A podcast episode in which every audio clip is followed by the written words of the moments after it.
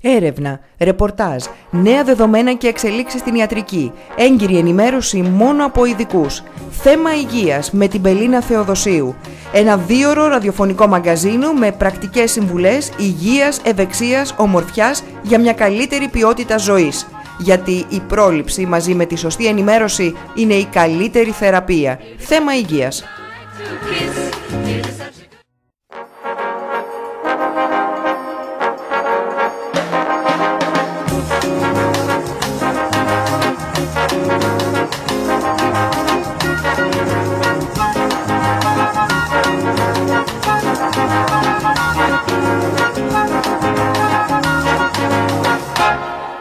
Such a good night to kiss. It is such a good night to dance. It is such a good night to Scooby Doo Doo Doo Scooby Doo Doo Doo Scooby Doo Doo Doo love. Εδώ είμαστε και πάλι κυρίες ε, και κύριοι, θέμα υγεία συνέχεια, δεύτερο ημίωρο της εκπομπής. It is such a good night to kiss. It is such a good Και όπως ε, έχουμε ήδη προαναγγείλει, έχουμε την τιμή και τη χαρά να φιλοξενούμε εδώ στην εκπομπή μας, εδώ στο Ραδιοθάλαμο, την ε, κυρία Ραφτοπούλου Γεωργία, Σύμβουλο Ψυχικής Υγείας, την οποία και καλωσορίζω στην εκπομπή. Κυρία Ραφτοπούλου, καλώς ήρθατε. Σας ευχαριστώ πολύ, καλώς σας βρήκα. Σύμβουλος Ψυχικής Υγείας. Α, το θέμα δεν μπορεί να προσδιοριστεί γιατί μέσα σε αυτό το τίτλο περικλείονται πάρα πάρα πάρα πολλά. Καταρχήν θα ήθελα να δώσουμε λίγο έτσι στους ακροατές μας τι είναι ο Σύμβουλος Ψυχικής Υγείας. Γιάς είναι ένας άνθρωπος ο οποίος ε, ασχολείται επιστημονικά με θέματα ευρύου περιεχομένου. Αυτό έχει να κάνει με ψυχολογικές δυσκολίες που μπορεί να χρειαστεί να αντιμετωπίσει ένας άνθρωπος. Ε, είτε αυτό είναι σε επίπεδο άγχους ή καταθλιπτικών συμπτωμάτων έτσι, που είναι πιο οικία στον ευρύ πληθυσμό, είτε για κάποια άλλα ζητήματα, όπως είναι για παράδειγμα ένα πένθος, ε, με την κλασική έννοια του να χάσουμε ένα αγαπημένο πρόσωπο, ε, είτε μία άλλη απώλεια, όπως μπορεί να είναι ένας χωρισμός, μία αλλαγή στη ζωή μας που να είναι σημαντική, μία μετακόμιση. Ε, άλλα θέματα που μπορούμε να διαχειριστούμε είναι κομμάτια κοινωνικών δεξιοτήτων, διαχείριση θυμού, ε, προβλήματα γενικότερα που μπορεί να είναι στην καθημερινότητα ε, και μπορεί να έρθουμε αντιμέτωποι ανα πάσα ώρα και στιγμή της ζωής μας. Ο... Συγγνώμη. Όχι, όχι, αλλήμον. Ο Σύμβουλος Ψυχικής Υγείας δεν απευθύνεται σε ανθρώπους έτσι όπως έχουμε στο μυαλό μας σαν λίγο ταμπού ότι κάποιος είναι τρελός ή έχει κάποιο σοβαρό πρόβλημα αλλά στον απλό καθημερινό άνθρωπο που μπορεί να χρειαστεί να διαχειριστεί το οτιδήποτε και να δυσκολεύεται. Είναι, όπως είπαμε, καλύπτει ένα ευρύ φάσμα. Εγώ έτσι κράτησα σημειώσεις ε, για όλα αυτά που μου είπατε, γιατί θα τα δούμε έτσι στη συνέχεια της εκπομπής ε, ε, λίγο πιο αναλυτικά.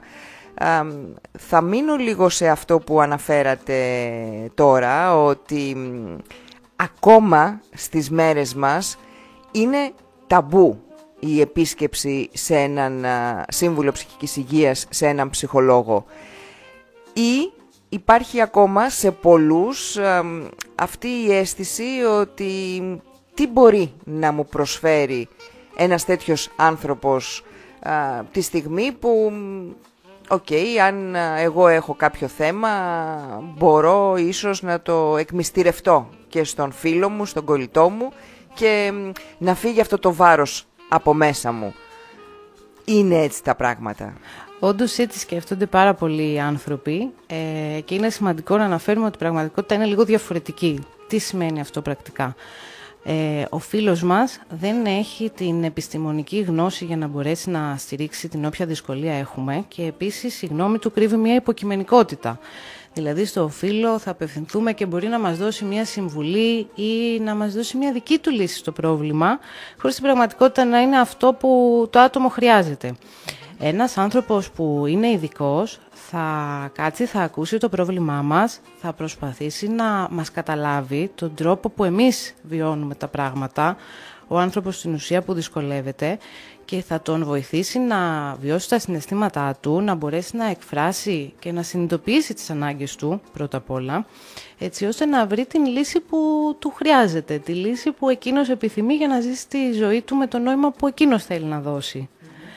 Οπότε είναι κάπως διαφορετικά. Γιατί ο κάθε άνθρωπος είναι μοναδικός ε, και η κάθε περίπτωση είναι έτσι εξατομικευμένη. Ποτέ δεν μπορεί κάποιος να έχει βιώσει ε, ή να έχει ε, τις ίδιες ανάγκες με κάποιον άλλον. Ακριβώς. Όλα αυτά αλλάζουν. Άρα λοιπόν το να πάω σε έναν ειδικό είναι ότι δεν είναι μόνο ότι με ανακουφίζει γιατί θα πω το πρόβλημά μου απλά και μόνο, αλλά θα αναζητήσω και τη λύση μαζί του. Ε, εκεί είναι η, ειδο, η ειδοποιώς διαφορά από το να εκμυστηρευτώ σε κάποιον τα εσώψυχά μου. Ναι, ναι, είναι ακριβώς έτσι όπως ε, το λες Πελίνα και θα βρω τη λύση που εγώ θέλω, τη λύση που πραγματικά εγώ χρειάζομαι. Γι' αυτό είναι εκεί ο ειδικός, για να μπορέσει να μας βοηθήσει σε αυτό το οποίο ακούγεται έτσι πάρα πολύ απλό, αλλά αν σκεφτούμε μέσα στην καθημερινότητά μας διάφορες στιγμές, θα δούμε ότι ε, συνήθως ακούμε κάποια συμβουλή ή κάποιο τρόπο να λύσουμε τα πράγματα, ενώ μπορεί καν να μην το χρειαζόμαστε αυτό. Μπορεί απλά να θέλουμε να καταλάβουμε τι μας συμβαίνει και σε ένα δεύτερο επίπεδο να προχωρήσουμε στη λύση. Που στην πραγματικότητα ε, το κάθε άτομο έχει μια πολύ πολύ διαφορετική λύση για τα πράγματα και κάτι που μπορεί να φαίνεται απλό σε έναν άλλον, σε κάποιον άλλον μπορεί να είναι πιο δύσκολο.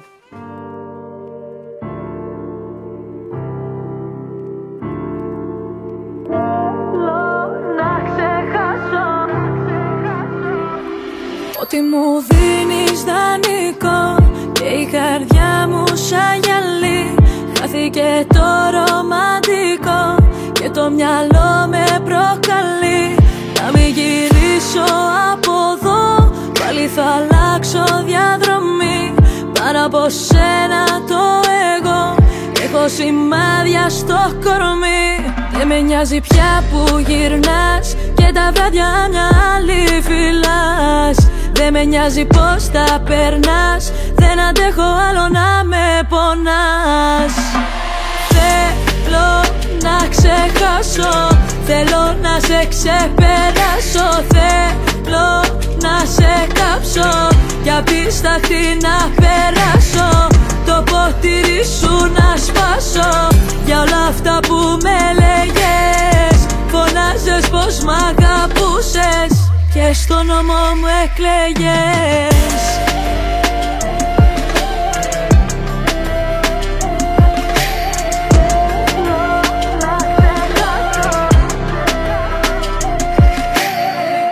Δεν κάνω στροφές, άσε το χτες όσο κι αν θέλω. Μέρες καλές, μέρες κακές, τα καταφέρνω. Το κάνω για μας, φεύγω μακριά Ξέρω τι λείπει γι' αυτό. Το κάνω για μας Φεύγω μακριά Αφού μου κάνεις κακό. Δεν με νοιάζει πια που γυρνάς Και τα βράδια μια άλλη φυλάς. Δεν με νοιάζει πως τα περνάς Δεν αντέχω άλλο να με πονάς. Θέλω να ξεχάσω Θέλω να σε ξεπεράσω. Θέλω να σε κάψω. Κι απίσταχτη να περάσω. Το ποτήρι σου να σπάσω. Για όλα αυτά που με λέγες Φωνάζες πως μ' αγαπούσες. Και στο νόμο μου εκλέγες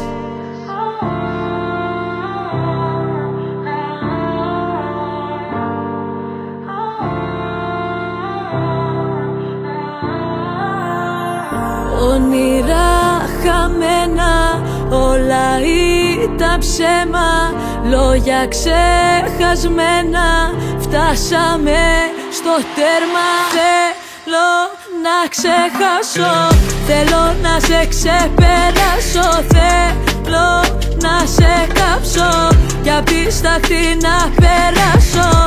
Το ποτήρι σου να σπάσω για όλα αυτά που με λέγες Φωνάζες πως μ' αγαπούσες Και στο νόμο μου εκλέγες Το θέμα είναι να δούμε πώς θα λειτουργήσει αυτό. Γιατί το λέω αυτό. Α, σε περιπτώσεις άγχους για παράδειγμα. Πολλές φορές ακούμε τους γύρω μας ότι οκ, έχεις πολύ άγχος, προσπάθησε να μην έχεις, προσπάθησε να το αποβάλεις. Αυτό δεν γίνεται πατώντας ένα μαγικό Ούτε μπορώ εγώ αύριο το πρωί να ξυπνήσω και να πω στον εαυτό μου δεν θα έχεις άγχος και να σταματήσει εκεί. Άρα λοιπόν ο ειδικός είναι αυτός ο οποίος θα βρει το μηχανισμό στο να πιστώ εγώ να αλλάξω αυτό που αισθάνομαι ε, με, κάποιον, με κάποιο τρόπο, με κάποιο κλειδί, έτσι, θα, να βρει το κατάλληλο κλειδί για να ξεκλειδώσει. είναι ακριβώς έτσι. Ε, το άγχος έτσι όπως το ακούμε στην πραγματικότητα ε, έχει από κάτω πάρα πολλές διαφορετικές εκφάνσεις. Ε, μπορεί να μιλάμε για μία ε, απλή κρίση άγχους, μπορεί να μιλάμε για ένα άγχος το οποίο για κάποιους ίσως είναι και λειτουργικό γιατί μας βοηθάει έτσι να αντιμετωπίσουμε κάποια πράγματα. Ε, όταν όμως φτάνει να μας δυσκολεύει στην καθημερινότητα, στη δουλειά μας, στις ε, σχέσεις μας, εκεί είναι που χρειάζεται ε, η εμπλοκή του ειδικού. Να δούμε πρώτα απ' όλα σε ποια κατεύθυνση κινείται αυτό το άγχος, ε, εάν έχει κάποια συμπτώματα που πιθανόν να σωματοποιούνται, να βρούμε το μηχανισμό που λειτουργεί για το κάθε άνθρωπο, να εξηγήσουμε το τι ακριβώς συμβαίνει και έπειτα να πάμε έτσι λίγο πιο πίσω και να βρούμε από τι προκαλείται έτσι ώστε να μπορέσουμε και να το διαχειριστούμε. Μένω σε αυτό που, είπατε, που είπες, ε, Γεωργία, ότι σωματοποιούνται πολλά πράγματα. Έχουμε πει και το λέμε και εμείς συνεχώς μέσα από αυτή την εκπομπή ότι για να έχουμε συνολική υγεία δεν αρκεί μόνο η σωματική. Είναι το ίμιση αυτό, είναι το μισό. Χρειάζεται και η ψυχική υγεία για να πούμε ότι είμαστε έτσι ολοκληρωτικά υγιείς, ολοκληρωμένα υγιείς. Και εδώ υπάρχει και αυτή η διαφορά που θα πει κάποιος. Στο κομμάτι σωματική υγεία έχω κάποια συμπτώματα, πηγαίνω στον ειδικό, βλέπω ακριβώς ε, και με απεικονιστικές εξετάσεις ποιο είναι το πρόβλημα, παίρνω τη θεραπεία, γίνομαι καλά. Πόσο εύκολο είναι όμως να γίνει αυτή η διάγνωση ε, που δεν γίνεται απεικονιστικά, πρέπει να γίνει με άλλους τρόπους μέσα στα βάθη της ψυχής, να βγει πραγματικά έξω το πρόβλημα για να δοθεί και η σωστή λύση, η σωστή αντιμετώπιση; Αυτή είναι και η βασική δυσκολία που πολλές φορές ένας άνθρωπος δεν απευθύνεται στην ουσία σε έναν ειδικό, επειδή πραγματικά όταν μιλάμε για ψυχολογικές δυσκολίες δεν μπορούμε να το δούμε κάπου στο σώμα μας. Και συνήθως όταν βιώνουμε τέτοια συμπτώματα όπως μπορεί να είναι ε, πόνος στο στομάχι, ε, κάποια αυγενικά, ε, πόνος στους μυς, αυτό που σκεφτόμαστε πρώτα είναι ότι κάτι έχω, κάτι έχω στο σώμα μου, κάποιο θέμα υγείας. Όντως απευθυνόμαστε σε γιατρούς, αλλά ο τελευταίος που θα απευθυνθούμε είναι κάποιος ειδικός ψυχικής υγείας. Όταν πια δεν θα δούμε κάποια άλλη παθολογική αιτία. Όταν έχουμε αποκλείσει έτσι όλα τα δεδομένα ε, και μπορεί να μην υπάρχει κάποια λύση, οπότε λέμε ας δοκιμάσω κάπως και αυτό και συνήθως ε, αρκετοί άνθρωποι, όχι όλοι, έρχονται έτσι και κάπως επιφυλακτικά του τύπου ότι μου πρότειναν να έρθω εδώ, τώρα δεν ξέρω αν όντως είναι έτσι ε, και στη συνέχεια βλέπουν ότι τα πράγματα είναι έτσι διαφορετικά και ότι όντως η λύση βρίσκεται στην ψυχική υγεία. Δεν υπάρχουν τώρα όπως ανέφερε σε σχέση με τα εργαλεία ε, εξετάσεις έτσι ώστε να μπορούμε να διαγνώσουμε κάποιον. Υπάρχουν διαφορετικοί μηχανισμοί. Ε, υπάρχουν κάποια ψυχομετρικά εργαλεία όταν πρόκειται για πιο βαριά συμπτωματολογία, ε, αλλά για τις καθημερινές ε, περιπτώσεις, τις έτσι πιο απλές, τα προβλήματα που έχουμε όλοι μας στην πραγματικότητα, ε, όντως δεν έχουμε κάποια εξέταση, όμως έχουμε όλη την επιστημονική γνώση για να μπορέσουμε να βρούμε τι απασχολεί το άτομο και μαζί να το διαχειριστουμε Γυρνάω λίγο τώρα σε αυτά που είπαμε στην αρχή περί, περί άγχους, περί φοβιών, κατάθλιψης, πένθος, χωρισμός, προβλήματα τα οποία έτσι επιφέρουν πότε αρχίζει να γίνεται πρόβλημα; Για παράδειγμα, εγώ χάνω τους γονείς μου και πραγματικά το, για ένα μεγάλο διάστημα δεν είμαι καθόλου καλά πότε αρχίζει να γίνεται πρόβλημα, όταν παρατείνεται το διάστημα αυτό, όταν τα συναισθήματα όλο και περισσότερο στο βάθος χρόνου αρχίζουν να γίνονται πιο έντονα αντί να απαλυνουν Πρώτα απ' όλα πρέπει να πούμε ότι όλα τα συναισθήματα είναι φυσιολογικά και είναι αποδεκτά. Ε, έτσι και το συνέστημα της θλίψης που μπορεί να μας είναι κάπως δυσάρεστο, είναι έτσι αρνητικά χρωματισμένο, είναι ένα φυσιολογικό συνέστημα που βρίσκεται εκεί για να μας προστατεύσει. Ε, έτσι όταν έχουμε να διαχειριστούμε μια δύσκολη κατάσταση όπως είναι ένα πένθος και ειδικά ενός σημαντικού προσώπου, ε, το πρώτο διάστημα όντως θα υπάρχει θλίψη, θα, ε, θα πονάμε, θα είμαστε στεναχωρημένοι και αυτό είναι απόλυτα μα απόλυτα φυσιολογικό. Τώρα, όταν αυτή η ένταση ε, είναι πάρα πολύ μεγάλη, όταν η διάρκεια ξεπερνάει ένα διάστημα, για παράδειγμα των έξι μηνών ή του ενός έτους, όταν βλέπουμε δηλαδή ότι αυτό υπάρχει συνέχεια στην καθημερινότητά μας και δεν μπορούμε να το διαχειριστούμε, όταν είναι έντονα τα συναισθήματα και κυρίως όταν δημιουργεί δυσλειτουργία στην καθημερινότητά μας, δεν μπορώ να πάω στη δουλειά μου, ή ε, δυσκολεύομαι να βγω από το σπίτι γιατί είμαι πάρα πολύ θλιμμένος, ε, θέλω συνέχεια να είμαι μόνος μου, μπορεί να έχω δυσκολία στον ύπνο ε, ή στη διατροφή, τότε είναι έτσι μια καλή περίοδος που χρειάζεται να το δούμε λίγο παραπάνω, να δούμε αν κρύβεται κάτι άλλο πίσω από αυτό και να πάρουμε βοήθεια για να το διαχειριστούμε. σταγόνες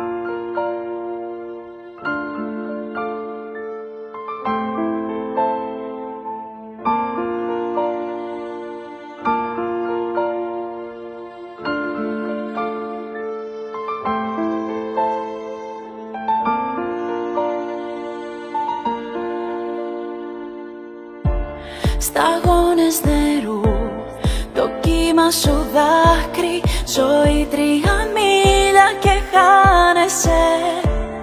Βυθός και αφρός Νησί δίχως άκρη Και εσύ σαν την άμμο δεν πιάνεσαι.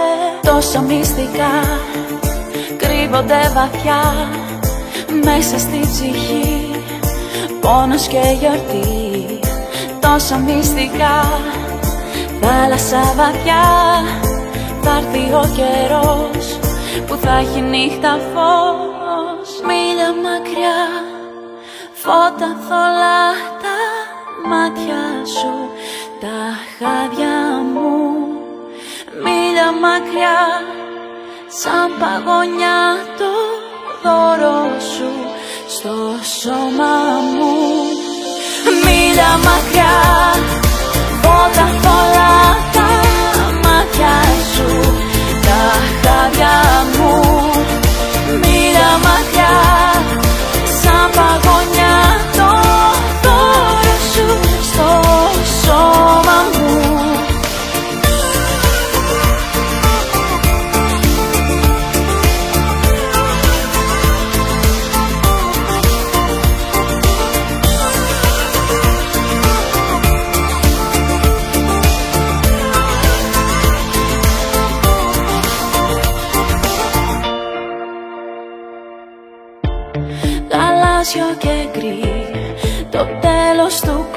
κόσμου και ένα καράβι στο άπειρο. Φωτιά και νερό Το γέλιο σου φως μου Σαν μύθος γραμμένο σε πάπυρο. Τόσα μυστικά κρύβονται βαθιά Μέσα στη ψυχή. Πόνος και γιορτή Τόσα μυστικά θάλασσα βαθιά Θα έρθει ο καιρός που θα έχει νύχτα φως. Μίλια μακριά, φώτα θολά τα μάτια σου Τα χάδια μου. Μίλια μακριά, σαν παγωνιά το δώρο σου στο σώμα μου. Μίλια μακριά φώτα θολά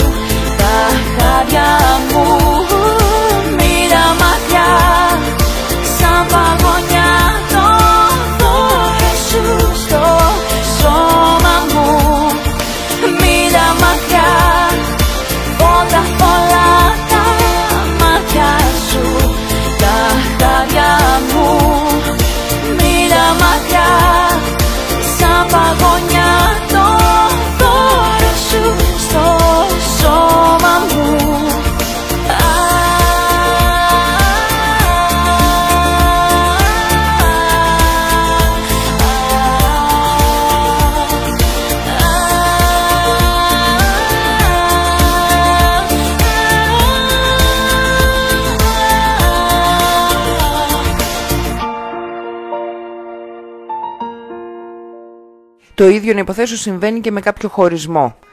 Α, γιατί πολύ είναι σωστά. πάνω κάτω ο ίδιος α, μηχανισμός. Μμμ. Ναι, γιατί το πένθος ε, δεν έχει να κάνει μόνο με την απώλεια ενός προσώπου όταν πεθάνει, αλλά μπορεί ένας άνθρωπος να έχει να διαχειριστεί την απώλεια, όπως είπαμε και πριν, σε δουλειά ή σε χωρισμό. Οπότε, ναι, είναι πάνω κάτω η ίδια διαδικασία. Και τελευταία, νομίζω ότι ακούμε πάρα πάρα πολύ συχνά α, το φαινόμενο των α, κρίσεων πανικού. Ε, δεν ξέρω τι ακριβώς α, συμβαίνει, αλλά πολλοί άνθρωποι πια α, έτσι υποφέρουν από τέτοιες κρίσεις α, πανικού. Γιατί; Θα ήθελα σε πρώτη έτσι, φάση λίγο να διαχωρίσουμε την κρίση άγχους με την κρίση πανικού. Ε, και αυτό το λέω γιατί. Γιατί υπάρχουν πάρα πολλοί άνθρωποι οι οποίοι μπορεί να μπουν για παράδειγμα στο ίντερνετ και να διαβάσουν τα συμπτώματα της κρίσης πανικού και να θεωρήσουν ότι έχουν αυτό. Καλό είναι, όπως σε, όλα, σε όλες τις ασθένειες, ε, να μην, μην μπαίνουμε και να διαβάζουμε τέτοιες πληροφορίες από το διαδίκτυο, διότι μπορεί να μην μας αφορούν ή μπορεί να έχουν ε, και κάποια άλλα συμπτώματα που κάπως έτσι θα μας τρομάξουν. Ε, τώρα, ένας άλλος λόγος που συμβαίνει στην ουσία η κρίση πανικού και έτσι έχει πάρει μια άλλη έκταση είναι η πάρα πολύ γρήγορη ρυθμή ζωής.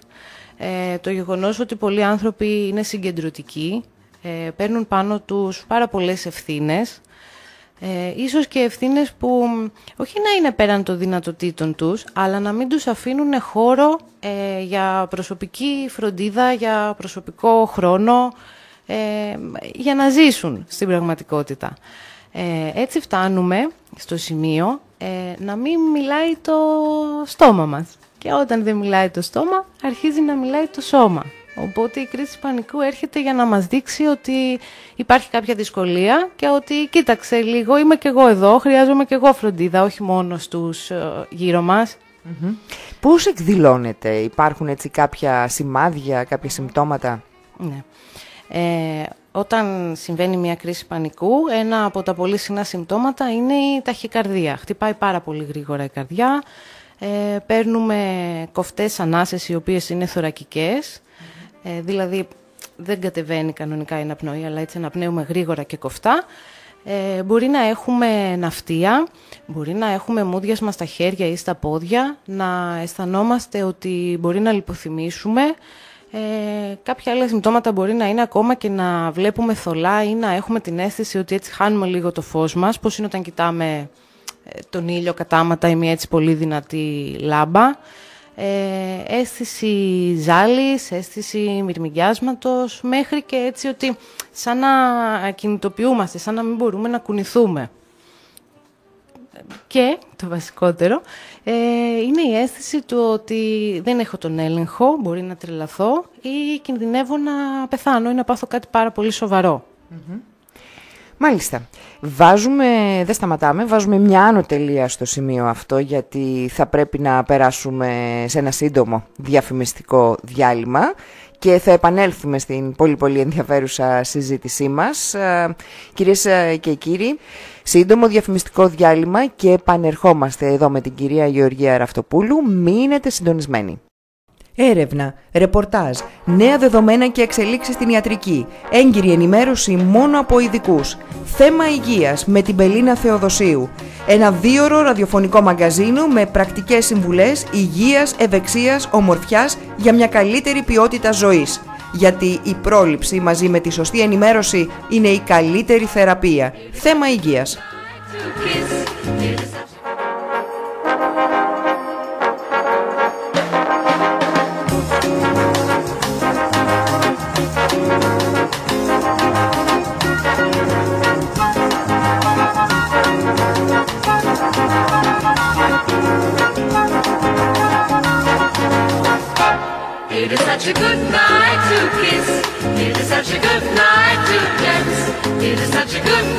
Night to Scooby Doo Doo Doo Scooby Doo Doo Doo Scooby Doo Doo love.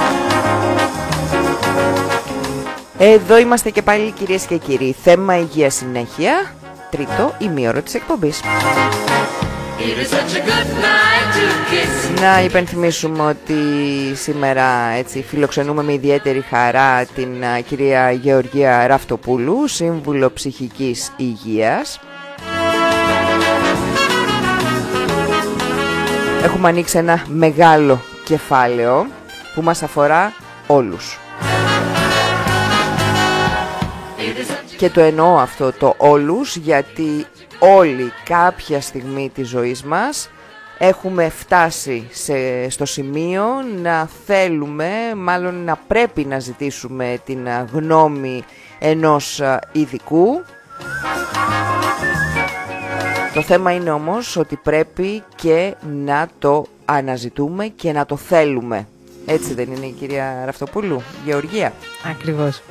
Ε, για να βοηθηθεί κάποιος θα πρέπει σίγουρα και πάνω απ' όλα ε, να θέλει να λάβει αυτή τη βοήθεια. Κανένας ειδικός, όσες γνώσεις ή εμπειρία και να έχει, δεν μπορεί να βοηθήσει ένα άτομο το οποίο δεν θέλει να λάβει αυτή τη βοήθεια. Οπότε είναι πάρα πολύ σημαντικό να υπάρχει έτσι αυτή η συνεργασία. Είναι πολλά τα θέματα, πραγματικά. Ε, αν το, σκ- το σκεφτεί κανείς, στην καθημερινότητά μας αντιμετωπίζουμε προβλήματα στη δουλειά μας, στο, στην οικογένειά μας, στο οικογενειακό έτσι, συγγενικό περιβάλλον. Με τα παιδιά μας, τα οποία α, είτε σε πολύ μικρή ηλικία ή ακόμα, ακόμα πιο δύσκολα στην περίοδο της εφηβείας, ε, είναι ένας κικαιώνας που μπλέκουμε όλοι εκεί και μ, δεν ξέρουμε πώς να φερθούμε και πώς να συμπεριφερθούμε. Και έτσι ξεκινούν πολλά προβλήματα. Συγκρούσεις στην εργασία, συγκρούσεις στην οικογένεια, συγκρούσεις με τα παιδιά. Κανένας α, ποτέ δεν α, ήρθε σε αυτόν τον κόσμο α, με κάποιο εγχειρίδιο ή με κάποιες οδηγίες, α, πολλό δε μάλλον οι γονείς α, δεν τους δόθηκαν μαζί με το παιδί και οδηγίες χρήσης. Ε, οπότε όλο αυτό το βιώνουμε καθημερινά και όσο πιο έντονο γίνεται πια στις μέρες μας, όσο πιο πολύ άγχος, ένταση υπάρχει, ε, αναλωνόμαστε όλοι στο να μπορούμε να εξοικονομήσουμε τα προστοζήν, ε, γιατί γι' αυτό μιλάμε πια, ε, όχι να έχουμε απλά το, την, την άνετη, έτσι, την πιο άνετη ζωή, μιλάμε για τα προστοζήν.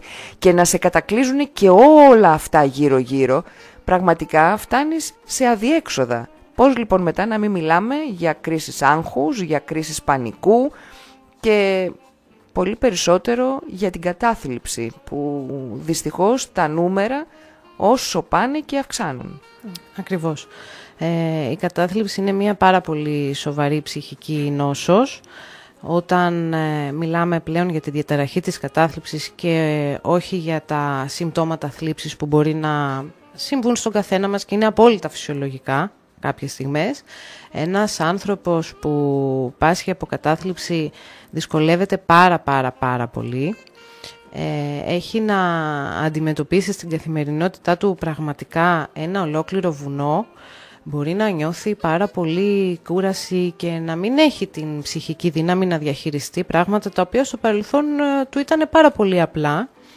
Ε, δεν μπορεί να βιώσει συναισθήματα χαράς, όχι επειδή φυσικά δεν θέλει, αλλά επειδή έχει παγιδευτεί μέσα σε έναν φαύλο κύκλο, μέσα από τον οποίο η σκέψη του ε, για παράδειγμα του ότι δεν μπορώ να τα καταφέρω, ότι όλα είναι πάρα πολύ δύσκολα, ότι δεν έχω στήριξη, τον οδηγεί να νιώθει ε, πάρα πολύ θλιμμένος, πάρα πολύ στεναχωρημένος, ε, να νιώθει σαν να είναι έτσι ασήκωτος, να έχει ένα τεράστιο βάρος ε, και αυτό τον οδηγεί σε συμπεριφορές οι οποίες εντείνουν συνέχεια όλη αυτή την ε, κατάσταση.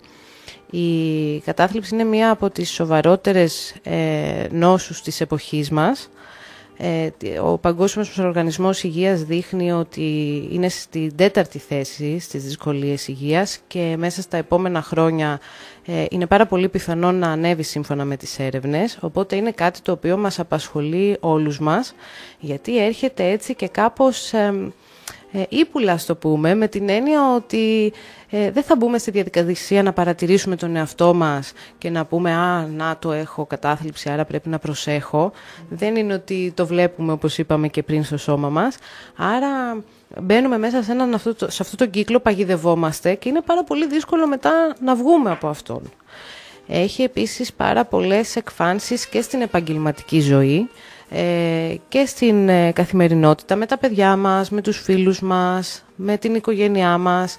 Ε, το άτομο υποφέρει από όλο αυτό που νιώθει και νιώθει επίσης σαν να βρίσκεται σε ένα διέξοδο.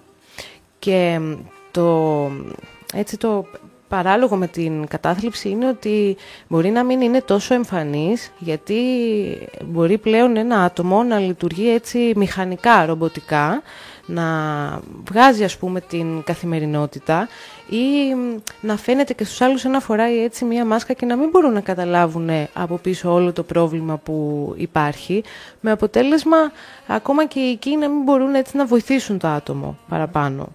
Θα πρέπει ωστόσο, καταρχήν, να, καταρχάς να πούμε ότι αυτό ίσως να είναι και ότι συσσωρεύονται όλα αυτά τα προηγούμενα, τα, τα μικρότερα ίσως που, που είπαμε, ε, με αποτέλεσμα να μην δίνουμε σημασία σε μικρές κρίσεις άγχους, σε κρίσεις πανικού, να τα αφήνουμε να τρέχουν και να φτάσουμε μετά στην κατάθλιψη.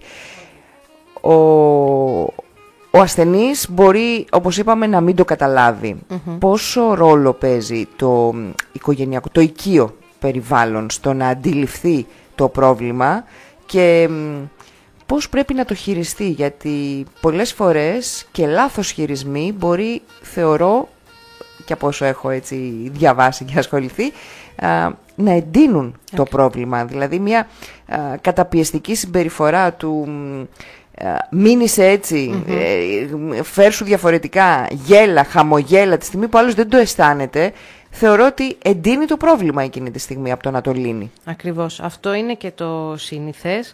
Ε, το οικείο περιβάλλον, όχι φυσικά επειδή δεν αγαπάει το άτομο ή επειδή αδιαφορεί, αλλά επειδή πονάει που βλέπει το αγαπημένο του πρόσωπο έτσι να βυθίζεται σε, αυτό το, σε αυτή τη μαύρη τρύπα, ε, προσπαθεί να το κινητοποιήσει ακριβώς μέσα από τις συμπεριφορές που περιέγραψες. Ότι έλα τώρα, γιατί κάνεις έτσι, αφού μπορείς να το κάνεις αυτό, μην νιώθεις έτσι, δεν είναι έτσι.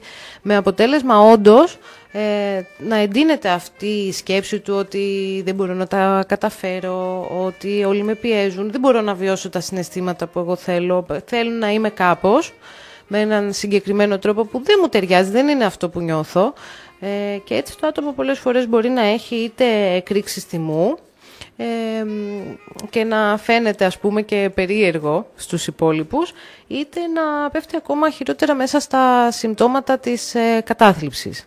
Κάτι το οποίο δεν το ορίζει ακριβώς γιατί δεν γίνεται συνειδητά.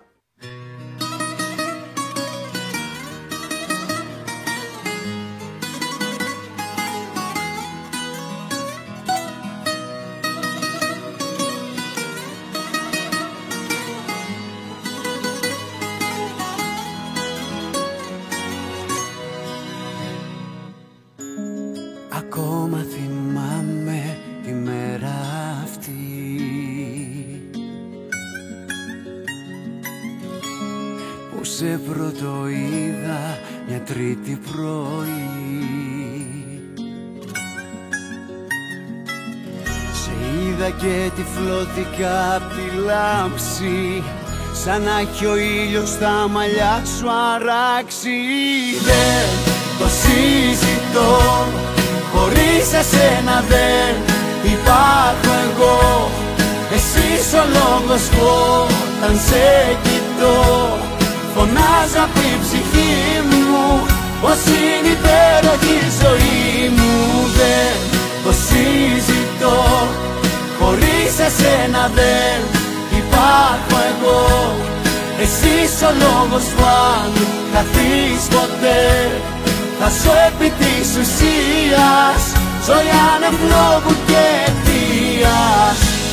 Δυο ρούχα σορτή που πλήθηκαν μαζί και ξέβαψε το ένα στ' άλλο Τώρα είναι και τα δυο το ίδιο και το αυτό.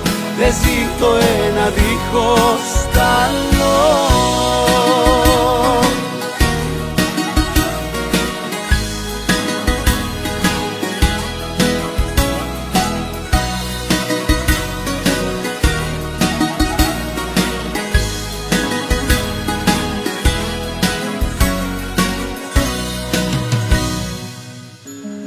Ακόμα θυμάμαι το πρώτο φίλι. Που δώσαμε οι δυο μας μια τρίτη πρωί. Που ακούμπησαν τα χείλη μου στα δικά σου. Και σαν κερί έλειωσα στην αγκαλιά σου. Δεν το συζητώ Χωρίς εσένα δεν υπάρχω εγώ. Εσύ ο λόγος που όταν σε κοιτώ Φωνάζω απ' την ψυχή μου. Πως είναι υπέροχη η ζωή μου Δεν το συζητώ. Χωρίς εσένα δεν υπάρχω εγώ. Εσύ ο λόγος που αν χαθείς ποτέ θα σου επί της ουσίας Ζωή άνευ λόγου και αιτίας. Δυο ρούχα σορτί που πλήθηκαν μαζί Και ξέβαψε το ένα στ' άλλο. Τώρα είναι και τα δυο το ίδιο και το αυτό. Δεν ζει το ένα δίχως τ' άλλο Άρα λοιπόν α, πρέπει το άτομο αυτό α, είτε να αποφασίσει είτε με κάποιο τρόπο να πιστεί να οδηγηθεί σε έναν ειδικό που θα μπορέσει να κατανοήσει και να δώσει λύση στο πρόβλημα γιατί έχουμε δει και δυσάρεστες α, καταλήξεις από, τέτοια, από τέτοιο πρόβλημα. Εκεί ακριβώς είναι που το, η οικογένειά μας ή οι φίλοι μας α, χρειάζεται λίγο να διαφοροποιηθούν και αντί να έχουν έτσι αυτή την πιεστική συμπεριφορά με όλη τους την καλή θέληση και κίνητρο, να προσπαθήσουν έτσι να είναι κοντά στο άτομο, να το ακούσουν ακόμα και αν δεν μπορούν να καταλάβουν το 100% αυτού που του συμβαίνει ε, και να δώσουν έτσι την αίσθηση ότι είμαι εδώ για σένα και θα το αντιμετωπίσουμε μαζί έτσι ώστε να κινητοποιηθεί περισσότερο και να απευθυνθεί σε έναν ειδικό. Γιατί όντως ε, οι καταλήξεις μπορεί να είναι πολύ διαφορετικές. Ε, στην ε, κατάθλιψη έχουμε και τον αυτοκτονικό ιδεασμό, την αίσθηση έτσι ότι ε, δεν έχω κίνητρο να ζω, δεν έχει νόημα η ζωή μου ή μπορεί να υπάρχει και ένα πιο συγκεκριμένο σχέδιο που κάποιες φορές όντως γίνεται και πραγματικότητα. Γνωσιακή συμπεριφορική ψυχοθεραπεία. Τι ακριβώς είναι αυτό και είναι ίσως μία λύση σε όλα αυτά τα προβλήματα που αναφέραμε; Μμμ. Η γνωσιακή συμπεριφοριστική θεραπεία είναι μία κατεύθυνση ψυχοθεραπείας η οποία έχει κάποια πολύ συγκεκριμένα χαρακτηριστικά. Είναι δομημένη, είναι σύντομη και είναι πάρα πολύ στοχευμένη. Θεωρείται η θεραπεία εκλογής δηλαδή η καλύτερη θεραπεία για τις αγχώδεις διαταραχές και για την κατάθλιψη. Στην πραγματικότητα ξεκίνησε ως ε, θεραπεία συγκεκριμένα για την ε, κατάθλιψη από τον Άρον Μπέκετ στη δεκαετία του 60 και επειδή παρατήρησαν μέσα από μελέτες και έρευνες ότι είναι πάρα πολύ λειτουργική, ε, ξεκίνησαν να φτιάχνουν το μοντέλο και για έτσι, άλλες διαταραχές και πλέον ε, χρησιμοποιείται πέρα από τις ε, πιο βαριά συμπτωματολογίες διαταραχές και σε πιο απλά καθημερινά προβλήματα ή δυσκολίες.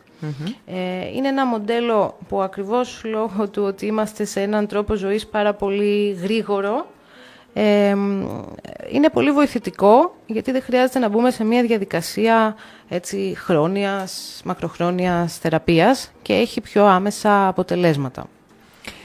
Και μ, είναι κάτι το οποίο α, θα βοηθήσει αυτό που λέγαμε στην αρχή να βγάλω τα εσώψυχά μου, αυτό που ξέρουμε να αναζητήσουμε τα αίτια ίσως α, σε παλαιότερες καταστάσεις και τραύματα που βγάζουν στην επιφάνεια αυτά τα προβλήματα στο, στη, στην πορεία; Ε, Σίγουρα το πρώτο πράγμα που χρειάζεται είναι να δημιουργηθεί μια σχέση εμπιστοσύνης και ασφάλειας Σε ένα δεύτερο επίπεδο όντως θα ανατρέξουμε σε κάποια παλαιότερα γεγονότα για να μπορέσουμε να καταλάβουμε το άτομο, τη δυσκολία του, το πώς βιώνει εκείνος ε, όλο αυτό που βιώνει.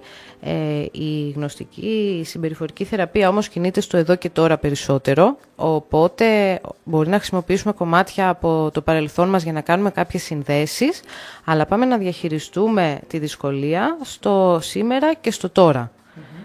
Είναι το νέο μοντέλο στην ουσία ψυχοθεραπείας. Αρχίζει να αλλάζει το παλαιό που γνωρίζαμε, που ανατρέχαμε από την παιδική ηλικία για να φτάσουμε α, στο σήμερα. Σίγουρα Γι' αυτό είπατε ότι είναι και πιο, σύ- είπες ότι είναι και πιο σύντομο. Πιο σύντομος ο δρόμος. Ε, χρησιμοποιούμε σίγουρα κάποια πράγματα από το παρελθόν ή κάποιες τεχνικές για να βρούμε τα βαθύτερα αίτια, όμως μας ενδιαφέρει σε πρώτη φάση το άτομο να είναι λειτουργικό στο σήμερα του, στο να μπορεί να αντιμετωπίσει την καθημερινότητα, να πάρει αποφάσεις ε, και από εκεί και πέρα, εάν θέλουμε να πάμε λίγο πιο βαθιά, να βρούμε βαθύτερα αίτια ή οτιδήποτε μπορούμε να το συνεχίσουμε, αλλά σίγουρα κινείται περισσότερο στο εδώ και στο τώρα. Ξεκίνησες να λες ότι το βασικότερο είναι η σχέση εμπιστοσύνης και ασφάλειας α, ανάμεσα στον ασθενή, α, στον άνθρωπο που βιώνει τέλος πάντων α, το όποιο πρόβλημα α, και στον α, σύμβουλο ψυχικής υγείας. Είναι άρρηκτα συνδεδεμένη έτσι, αυτή η σχέση; Είναι, είναι πάρα πάρα πολύ σημαντική. Ε, θεωρώ όχι μόνο στην ε, γνωσιακή συμπεριφορική θεραπεία, αλλά σε οποιαδήποτε μορφή ψυχοθεραπείας. Χωρίς να υπάρχει αυτή η σχέση ανάμεσα στο θεραπευτή και στο θεραπευόμενο, δεν μπορούμε να πάμε παρακάτω. Ε, είναι το πρώτο και βασικό βήμα, πριν δούμε τη δυσκολία, πριν δούμε το οτιδήποτε. Ε, εάν το άτομο δεν νιώσει αυτή την ζεστασιά, δεν ε, μπορέσει να ανοιχτεί, να νιώσει την ασφάλεια και την εμπιστοσύνη, να μιλήσει για το πρόβλημά του, να νιώσει ότι όλα αυτά που λέω, ο τρόπος που υπάρχω είναι αποδεκτός, ε, ότι εδώ μπορώ να εκφράσω αυτό που νιώθω χωρίς να υπάρχει κάποια κρίση, χωρίς ε, να υπάρχει συμβουλή, χωρίς να υπάρχει stop και ότι αυτά που λέω είμαι σίγουρος ότι μένουν εδώ, ε, δεν πάνε παρά έξω, ε, δεν ε, έχω να αντιμετωπίσω οποιαδήποτε κρίση ή ε, έναν άνθρωπο που θα μπει στη διαδικασία να μου πει τι και πώς θα κάνω. Νομίζω ότι δεν μπορεί να πάει παρακάτω η ψυχοθεραπεία. Είναι το πρώτο και το πολύ βασικό βήμα.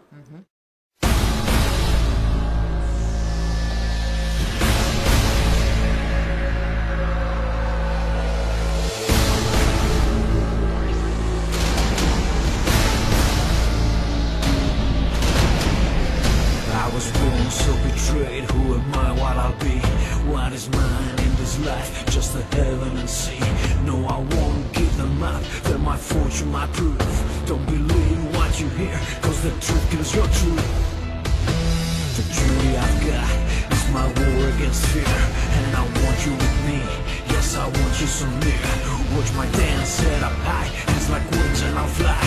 To nie chwali przyda, gdzie ta sierpia mi zda I niech ci i mówi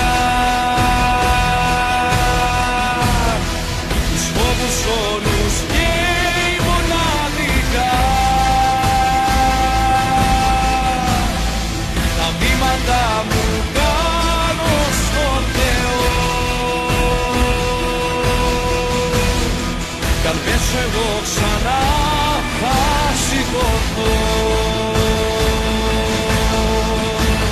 heard many words, but I still won't forget the language of my body, the sound my heart makes. So I'm staying alive, and my losses won't let my soul to surrender. The power of lost my bet, that's my bet. Watch my dance set up high, hands like wings and I'll fly. Το κεφάλι ψηλά και τα χέρια ανοιχτά Την τη φωτεινιά Τους φόβους όλους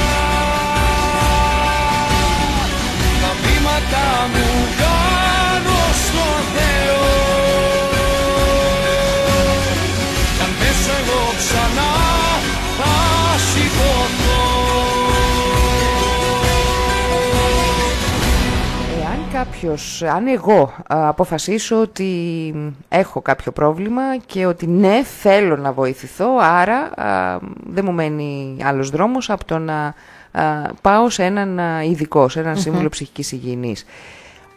Ψυχικής υγείας ζητώ συγγνώμη. Α, ωστόσο, δυσκολεύομαι και από αυτήν την α, τέτα-τέτ συνάντηση. Ίσως α, με κάνει ναι μεν να νιώθω ασφάλεια, να νιώθω σιγουριά, να νιώθω εμπιστοσύνη, αλλά μ, έχω ένα αίσθημα ντροπής, ένα ταμπού που δεν, δεν μπορώ να το αντιμετωπίσω. Υπάρχουν άλλοι τρόποι πλέον στις μέρες μας που μα- μιας και η τεχνολογία πια μας βοηθάει να γίνει αυτή η θεραπεία. Ε, υπάρχει πλέον η online ε, συνεδρία που χρησιμοποιείται από πάρα πολλούς επαγγελματίες.